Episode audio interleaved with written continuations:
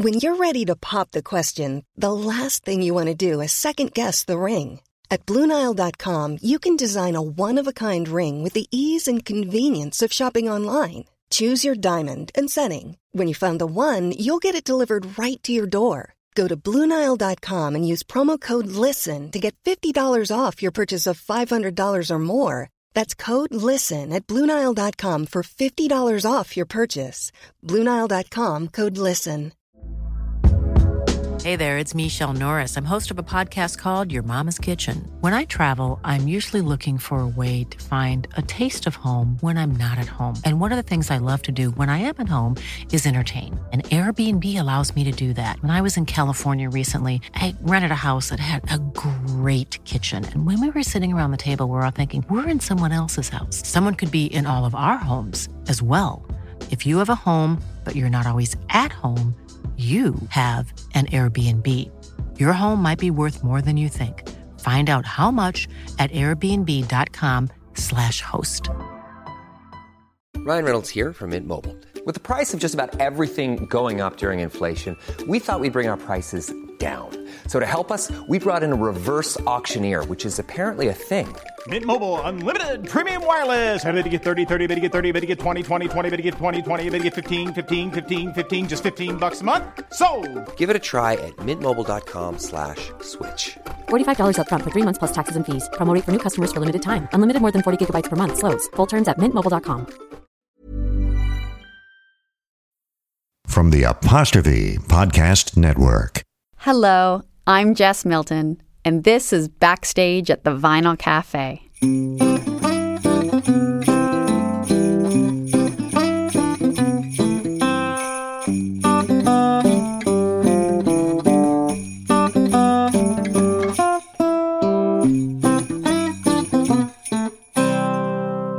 Welcome.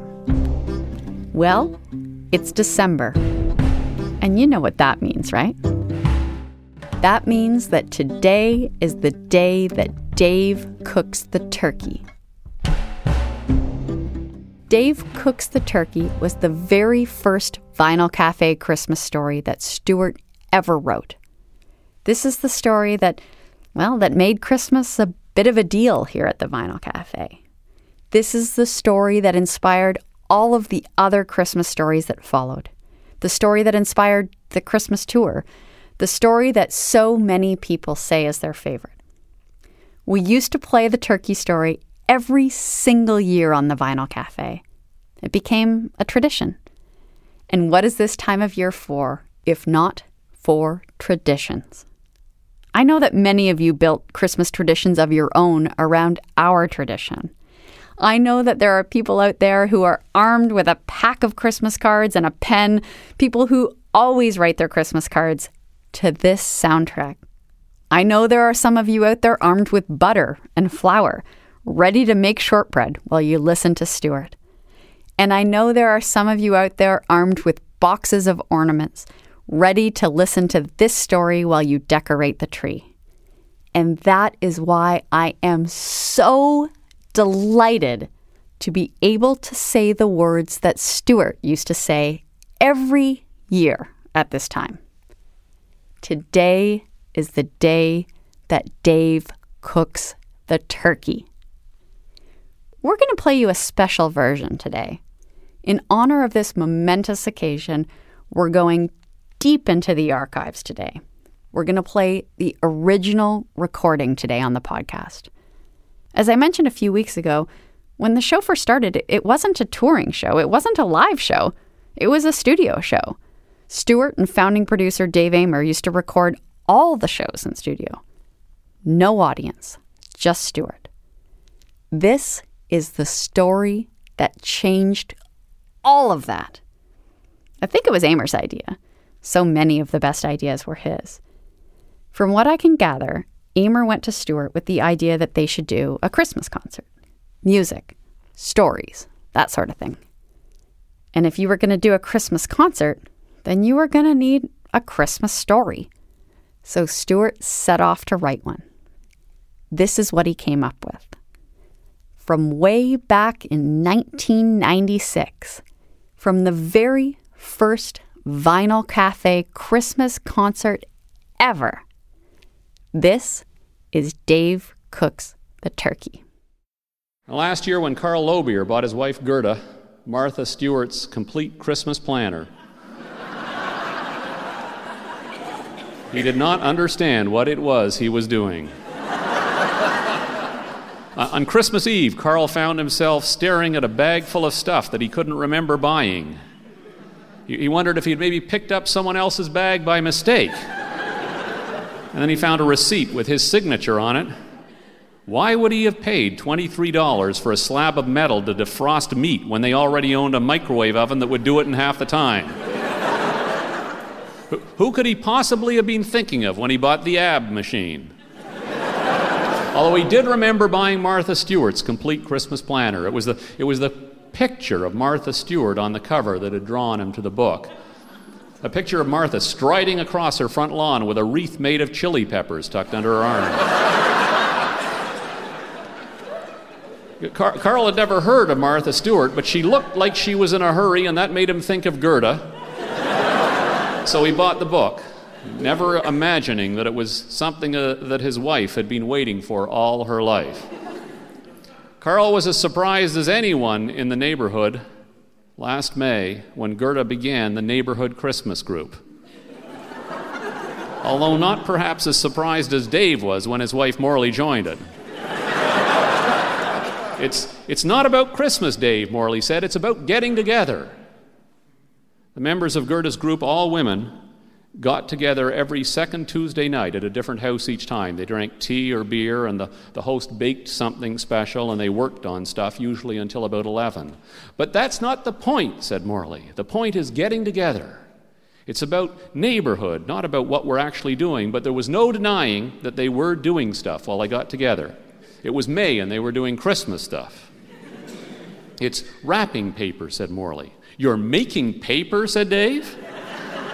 We're decorating paper, said Morley. This is hand painted paper.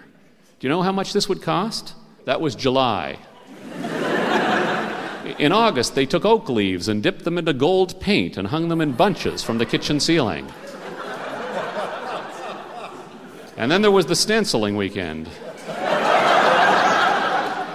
The weekend Dave thought if he stood still too long, Morley would stencil him. In September, when no one could find an eraser anywhere in the house, Morley came home and she said, That's because I took them all with me. We're making rubber stamps. You're making rubber stamps? said Dave. Out of erasers, said Morley.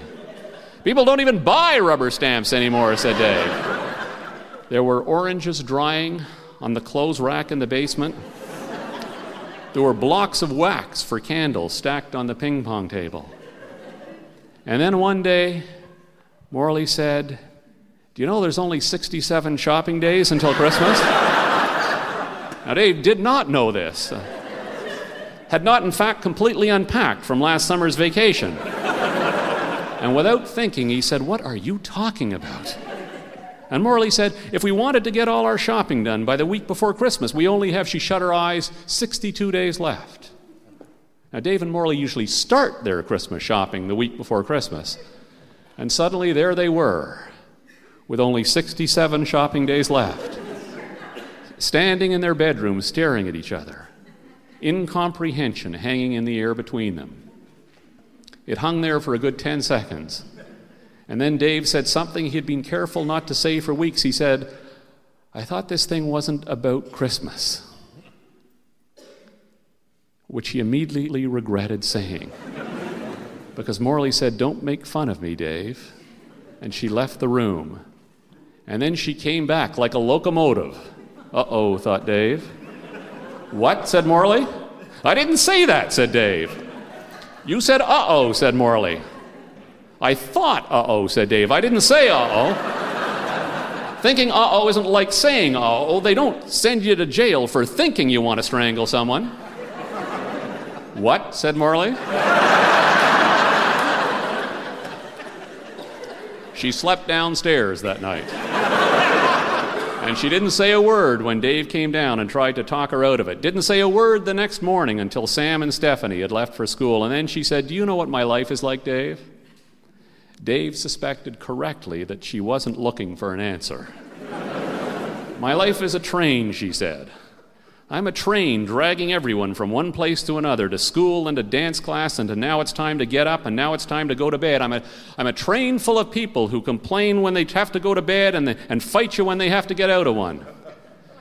That's my job because I'm not only the train, I'm the porter and the conductor and the cook and the engineer and the maintenance man, and I print the tickets and stack the luggage and clean the dishes, and if they still had cabooses, I'd be in the caboose so I could pick up everything after the train went by. Now, Dave, Dave didn't want to ask where the train was heading.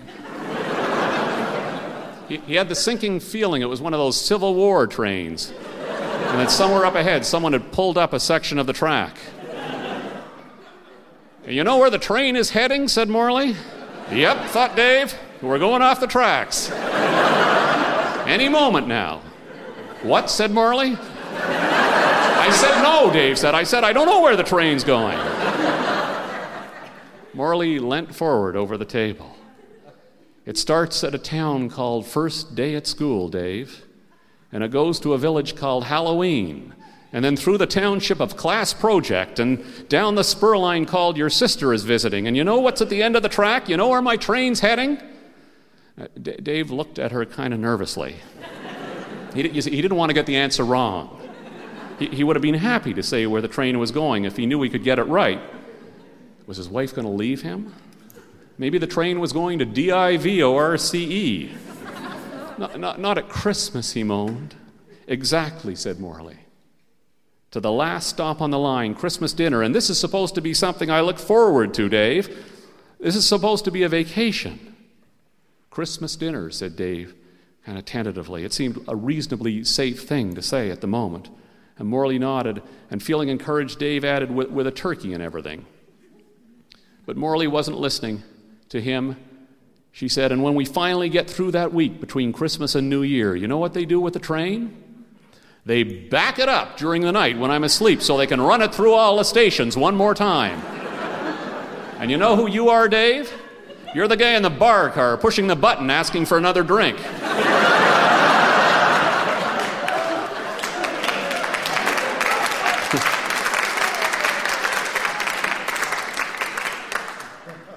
Way Morley said that, Dave could tell that she still loved him. Uh, she didn't, for instance, say that he had to get off the train, or for that matter, even out of the bar car. But, but he did realize if he was going to stay aboard, he was going to have to join the crew. So the next weekend, he said, Why don't I do some of the Christmas shopping? Why don't you give me a list and I'll go and get some of the things for the Cape Breton cousins? Now, now Dave had never gone Christmas shopping in September before. But when he came back, he said, That was okay. And Morley said, I'm sorry. It's just that I like Christmas so much. I used to like Christmas so much, and I was thinking if I got everything done beforehand, maybe I could enjoy it again. I'm trying to make it fun again. I'm trying to get control of it. That's what all this is about. And Dave said, Well, what else can I do? And Morley looked at him and she said, On Christmas Day, Dave, after we've opened the presents, I want to take the kids to work at the food bank. And I want you to look after the turkey. I can do that, said Dave. Dave didn't understand until Christmas Eve when the presents were finally wrapped and under the tree, and he and Morley were snuggled in bed, and he was feeling warm and safe there beside his wife. And he nudged her feet with his feet, and she said, Did you take the turkey out of the freezer? and he went downstairs and couldn't, and couldn't find a turkey in the freezer in either freezer and was about to call out, Where's the turkey anyway? but stopped abruptly when the truth landed on him like an anvil and he understood that looking after the turkey, something he had promised to do, meant buying it as well as putting it in the oven. he decided he'd wait downstairs for a while. and when he went back up, Morley was asleep and he thought, I could wake her. Instead, he lay in bed and imagined in perfect detail the chronology of the Christmas day waiting for him.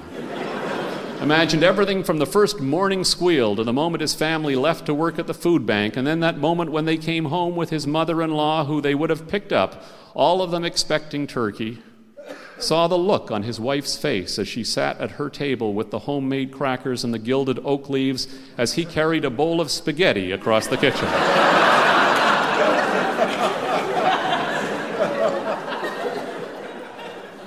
At 2 a.m., he was still awake. But, but, but at least he had a plan. He would wait until they left for the food bank, then he'd take off and go to some deserted Newfoundland outport and live under an assumed name. and at Sam's graduation, his friends would say, Why isn't your father here?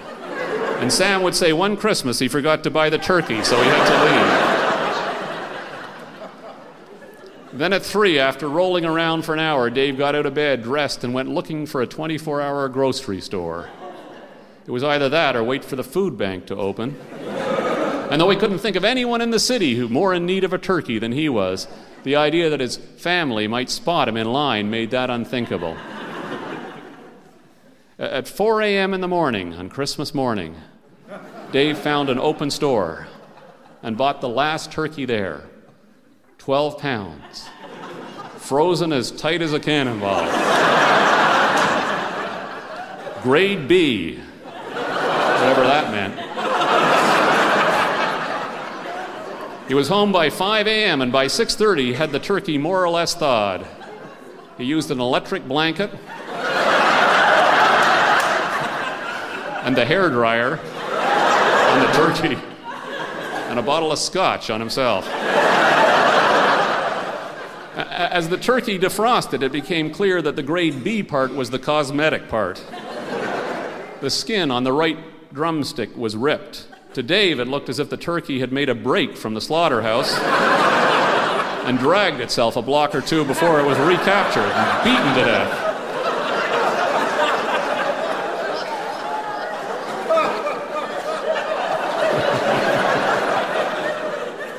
This bird looked like it had died in a knife fight. Dave poured another scotch and began to refer to the turkey as Butch. If that had been the worst thing about the bird, that it was cosmetically challenged, Dave would have been happy. Would have considered himself blessed. Would have been able to look forward to this Christmas with equanimity. Might eventually have been able to laugh it off. The worst thing came later, after lunch, after Morley and the kids left for the food bank. Before they left, Morley dropped pine oil on some of the living room lamps. When the lamps heat the oil up, she said, the house will smell like a forest. Then she said, Mother's coming. I'm trusting you with this, Dave. You have to have the turkey in the oven. Dave finished her sentence for her. He said, by 1.30, don't worry. I know what I'm doing. the worst thing began when Dave tried to turn on the oven. Morley had never had cause to explain to him about the automatic timer and Dave had never had cause to ask about it. The oven had been set the day before to go on at 5:30. Morley had been baking a squash casserole for Christmas dinner because she always does the vegetables the day before.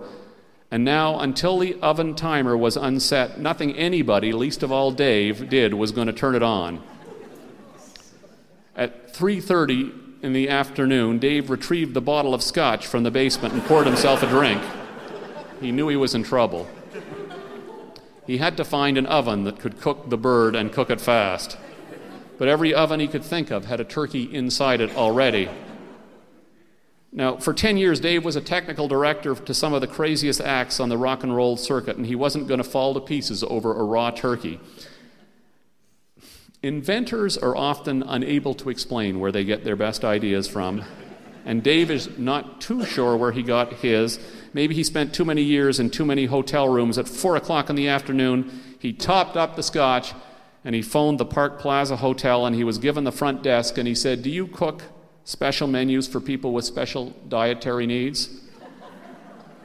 We're a first class hotel in a world class city, sir. We can look after any dietary needs. And Dave said, If somebody brings their own food because it's on a special diet, would you cook it for them? Of course, sir. Dave looked at the turkey, lying on the counter like a naked baby. Come on, Butch, he said, we're going out.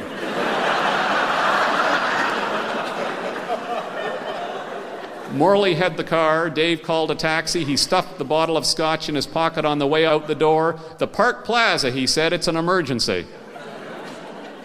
he took a slug from the bottle in the back of the cab. The man at the front desk of the hotel asked if Dave needed help with his suitcases. No suitcases, said Dave, then turned breezily to the man behind him in line and patted the turkey which he had dropped on the counter and was spilling out of its plastic bag and said, only slightly slurred, Just checking in for the afternoon with my check.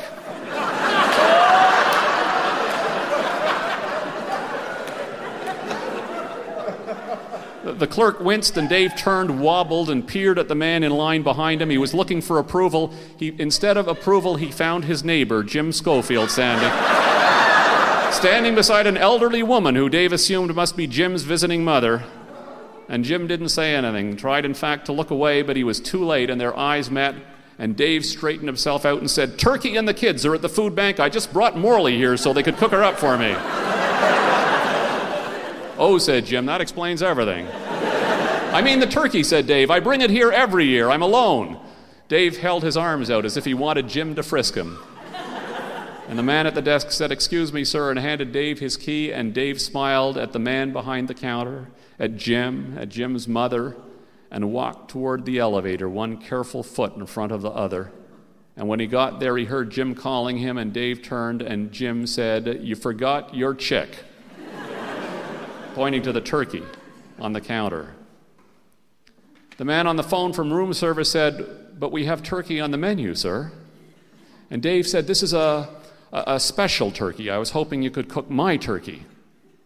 The man from room service told Dave the manager would call. Dave looked at his watch.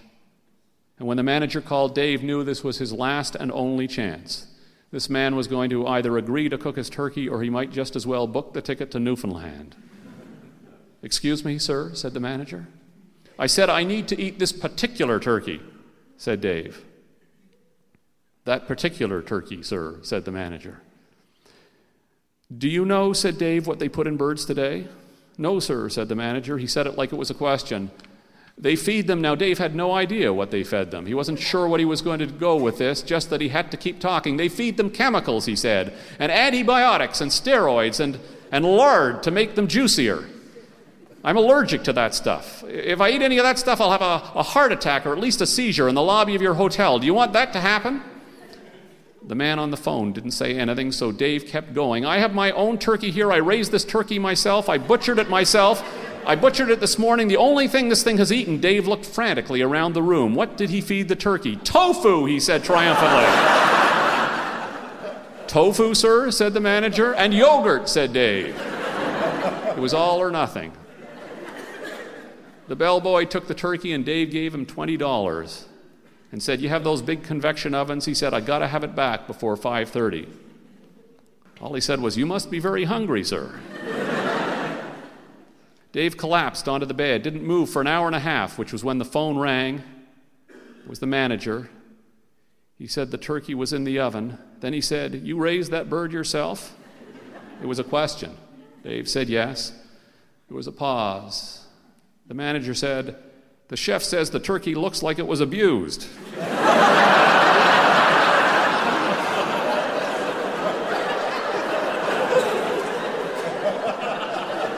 Dave said, Ask the chef if he's ever killed a turkey. Tell him it was a fighter. Tell him to stitch it up. The bellboy wheeled the turkey into Dave's room at quarter to six. They had it on a dolly covered with a silver dome. Dave removed the dome and gasped. It didn't look like any bird he could have cooked. There were white paper armbands on both drumsticks and a glazed partridge made of red peppers on the breast. He looked at his watch and ripped the paper armbands off and he scooped the red pepper partridge into his mouth. And then he realized the bellboy was watching him and saw the security guard standing in the corridor. The, the security guard was holding a carving knife. They obviously weren't about to trust Dave with a weapon. Would you like us to carve it, sir? Just get me a taxi, said Dave. What? said the guard. I uh, can't eat this here, said Dave. Uh, I have to eat it. Dave couldn't imagine where he had to eat it. outside, he said. I have to eat it outside. He took out another $20 bill and he gave it to the bellboy and he said, I'm going downstairs to check out. You bring the bird and get the taxi. And he walked by the security guard without looking at him and said, Careful with that knife. And he got home at 6 o'clock and he put Butch on the table. The family was due back any minute and he poured himself a drink and he sat down in the living room and the house looked beautiful and smelled beautiful. It's like a pine forest. My forest, said Dave. And then he said, uh oh, and jumped up and got a ladle of turkey gravy and ran around the house smearing it on the light bulbs.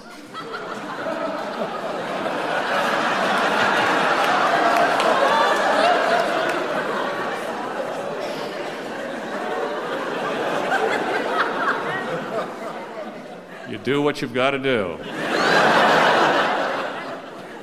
There, he thought. And he went outside and he stood on the stoop and he counted to 50 and he went back in and breathed in, and the house smelled just like Christmas. And he poured himself another scotch and he looked out the window and he saw Morley coming up the walk with Jim Schofield and his mother.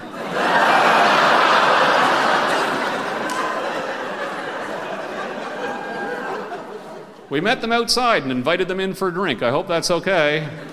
Of course, said Dave, I'll go get the drinks. And he said, Morley, could you come here a moment, please? There's something I have to tell you.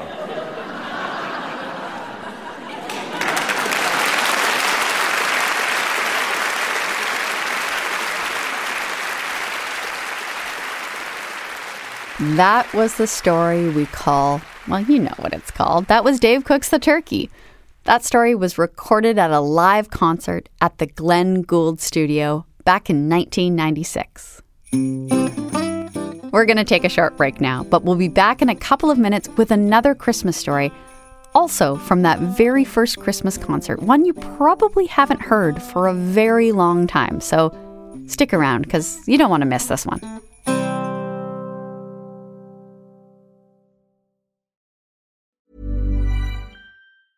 A lot can happen in the next three years. Like a chatbot may be your new best friend but what won't change? Needing health insurance. United Healthcare TriTerm Medical Plans are available for these changing times. Underwritten by Golden Rule Insurance Company, they offer budget friendly, flexible coverage for people who are in between jobs or missed open enrollment. The plans last nearly three years in some states, with access to a nationwide network of doctors and hospitals. So, for whatever tomorrow brings, United Healthcare TriTerm Medical Plans may be for you. Learn more at uh1.com. Everyone knows therapy is great for solving problems, but getting therapy has its own problems too, like finding the right therapist, fitting into their schedule, and of course, the cost. Well, BetterHelp can solve those problems. It's totally online and built around your schedule. It's surprisingly affordable too. Connect with a credentialed therapist by phone, video, or online chat, all from the comfort of your home. Visit betterhelp.com to learn more and save 10% on your first month. That's BetterHelp, H E L P. Hey, it's Ryan Reynolds, and I'm here with Keith, co star of my upcoming film, If, only in theaters, May 17th. Do you want to tell people the big news? All right, I'll do it. Sign up now and you'll get unlimited for $15 a month in six months of Paramount Plus Essential Plan on us. Mintmobile.com slash switch. Upfront payment of $45 equivalent to $15 per month. Unlimited over 40 gigabytes per month. Face lower speeds. Videos at 480p. Active Mint customers by 531.24 get six months of Paramount Plus Essential Plan. Auto renews after six months. Offer ends May 31st, 2024. Separate Paramount Plus registration required. Terms and conditions apply if rated PG.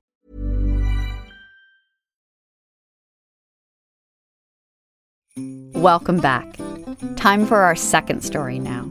We're playing stories from Stuart's very first Christmas concert today, from way back in 1996. This is a story you may not have ever heard before.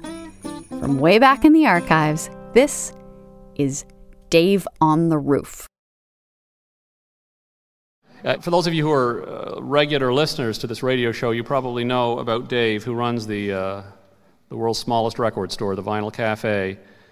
Uh, we may not be big, but we're small, their motto.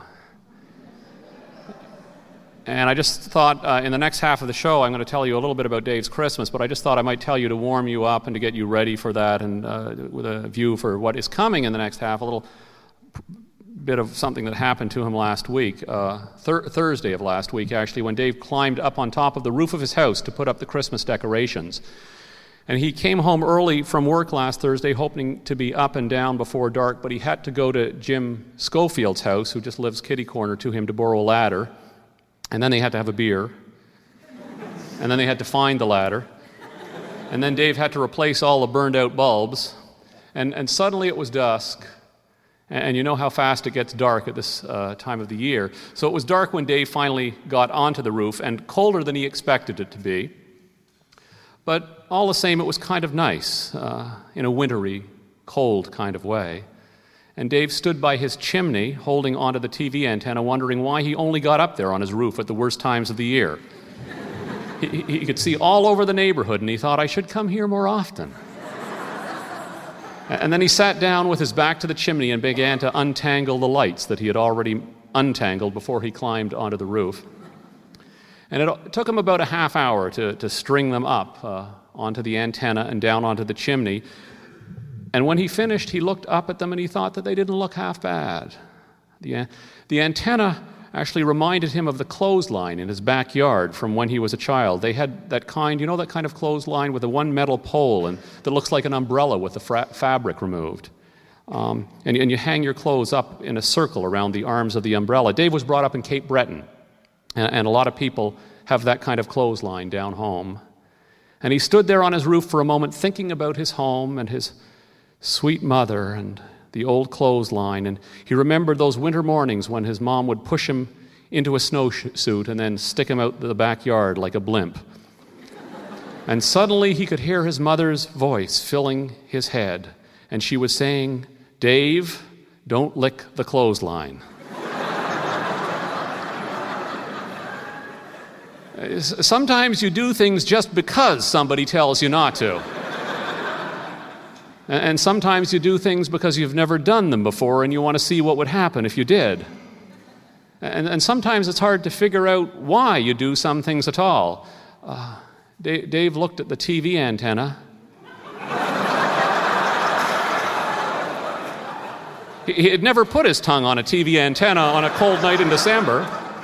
And, and although he knew perfectly well what would happen if he did, the moment his mother's voice came into his head, he could feel himself drawn to the antenna. and as he moved across the roof towards the chimney to which the antenna was attached, he was saying to himself, This won't happen. I, I won't do this. Why would I do this? I'm not that stupid. I'm, I'm just trying to scare myself. Yet he felt as if he was outside of his body, as if he was a car skidding out of control. And although everything was moving in slow motion, there was nothing he could do to stop it. Part of him was saying, I don't want to put my tongue on that TV antenna. but another part of him, the part which seemed to be in control, the part which his tongue seemed to be listening to anyway, was saying, Just do it, Dave. You're an adult. You can do whatever you want. You don't have to listen to your mother anymore. He, he was surprised by how unequivocally his tongue grabbed onto the metal. It, was not all, he, it was not at all uncertain about what it was expected to do. Dave himself was uncertain that he had even touched the metal. He thought there was still some space between him and the antenna, and then suddenly he was adhered to it. At first, he was intrigued by the way it stuck. It, was kind of proud of it. It was as if it was an accomplishment of some sort. And then he noticed it hurt a bit, but not really hurt. It hurt sort of the way melted wax hurts when you put your finger into the rim of a candle. And then it hurt a bit more, and Dave thought, okay, that's enough. And he tried to pull his tongue off the antenna, and it didn't come. And he leant forward because it hurt when he tried to pull off, and then more of his tongue was stuck to the antenna. And he felt a wave of panic rush through him as if he was alone in an elevator and the power had gone off and the elevator was stuck between the floors and it was dark in there between the floors and maybe the power had gone off because the building was on fire and he had to get out of there. Which is when his mother's voice filled his head again and she said i told you not to do that and dave said so why didn't you stop me except it sounded different it sounded more like and when he said it his top lip brushed against the antenna. and then his top lip was stuck as well as his tongue, and he knew he was in serious trouble. And he stopped moving, and he was very still. And he thought, I've really got to get it off now. And he tried to lean back just a little bit at a time, and it hurt. And his tongue didn't seem to want to let go, and he thought, maybe it's like taking a band aid off a kid.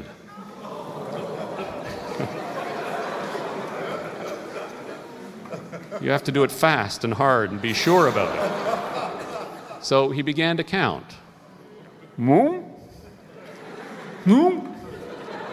And just as he's about to say, his mother said, Have you thought maybe you could pull your entire tongue out of your mouth? Could leave it on the antenna? And he stopped and he thought, No, that's impossible. And then it occurred to him if he didn't actually lose his entire tongue, maybe he could lose a layer of it, the one with the taste buds. And he'd never be able to taste anything again ever in his life. And for the rest of his life, he might as well eat tofu and it wouldn't make any difference at all. And then that scared him so much he didn't move a muscle for a good 15 minutes. He stood on his roof motionless. He could see his neighbors walking up and down the street. He saw the Kellman stop and look up at him. And he began to flap his arms up and down. And the Kellmans just stood there and looked at him and said something to each other, and then they walked away. And Dave realized they walked away and they weren't going to come to his rescue because what they had been doing was admiring him. They thought he was part of the display hanging from the antenna in the middle of all the lights. And then Dave could hear his family moving around the living room, hear their voices as clear as day floating up the chimney. Heard his wife say, I think I'll put a log on the fire. said Dave. Don't do that. His face frozen in place over the top of the chimney. Heard his son say, Let's put on two logs. Now, Dave and, and Morley, they, uh, they burn those synthetic logs, the ones made of wax. And the, and the moment that sickly, waxy smell hit Dave, he needed to pee. and he thought the fumes must be poisonous, and I'm being asphyxiated and my body is trying to clear the toxins out of it. And he imagined his family finding him, probably not until the next morning, and he'd be frozen solid. And what would they think? Would they think that he had gone up there on Christmas and hung himself by his tongue on purpose? and would he make a spectacle of himself in his death? Would the whole neighborhood come up and be there to watch them carry him down? And, and, he couldn't remember when he had had the chimney cleaned last, and, and what would happen to him if the chimney caught fire, and he needed to pee so badly now, and if the fumes, the fumes were stinging his eyes, and what if spring never came, and what if there was never a thaw, and did he pay the hydro bill, and what would happen if he peed on the antenna? Would, would that warm it up enough? And what, God help him, would happen if his penis touched the metal? And then, why didn't he take one of the Christmas lights and hold it against his lip, and the warmth from the light would melt his mouth free? It only took five minutes. In five minutes, he was down the ladder and in the house and into the bathroom, peering into the bathroom mirror at his tongue, which was red, but not too sore. And Sam and Stephanie were snuggled up on the couch watching a Christmas movie, and Morley, his sweet wife Morley, was watching too and sticking cloves into an orange. And he thought they didn't even know I was in trouble. I could have been in such terrible, terrible trouble, and they didn't know. All that time they were down here safe and warm, and they, they looked so happy. And he was so happy, and he loved them so much. And then there was a commercial, and Sam said, What were you doing up there? Anyway, the picture was real fuzzy for a while. and then all of a sudden it got better. And Dave said, I don't know, I don't know. I was just fooling with the lights.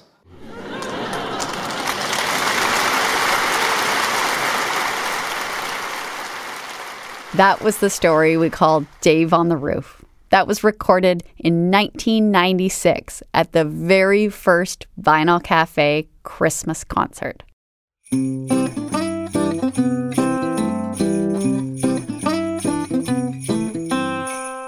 All right, we got to take a short break now, but we'll be back in a minute with a sneak peek from next week's episode. So stick around.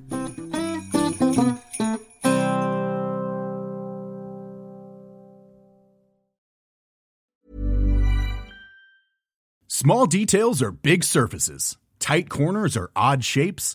Flat, rounded, textured, or tall. Whatever your next project, there's a spray paint pattern that's just right.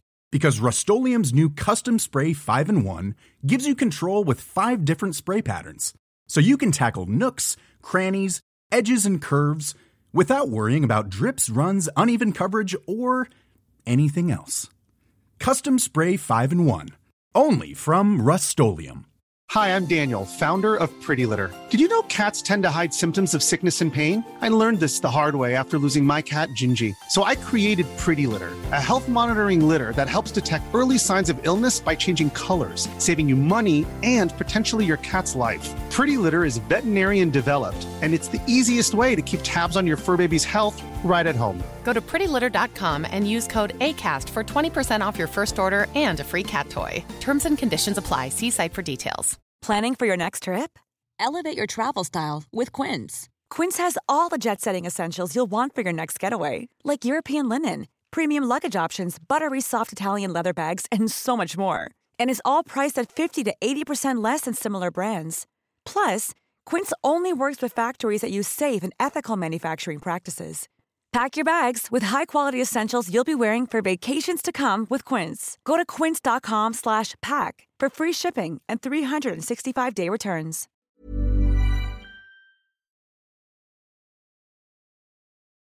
That's it for today. We'll be back here next week with two more festive Dave and Morley Christmas stories. And by the way, we're leaning hard into Christmas this year. It's sort of our thing at the Vinyl Cafe. We'll have two Christmas stories for you every week in the lead up to the 25th. Next week? Of course, if you're talking about getting into the Christmas spirit, it's also better if it happens to be night. And the snow is coming down soft and slow, big, soft flakes falling out of the perfect darkness, like in all those Christmas movies, like it always fell in the Narrows.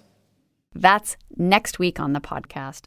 Until then, if you want to find out more, you can go to Facebook or Instagram or just go to our website, vinylcafe.com. And while you're there, you can check out our Advent calendar. We do a fun little thing on social media every December, an Advent calendar. How it works is, well, you know what? why would I tell you how it works? Just you can go check it out for yourself. You can find it on our Facebook page or on our Instagram. And if you don't have either of those, just head over to our website. It's all there. And you can find out about our new CD too. We have a new CD called Merry Christmas Dave. Three Stuart stories about Christmas and New Year's and the holiday season. Probably some you haven't heard before. So check it out.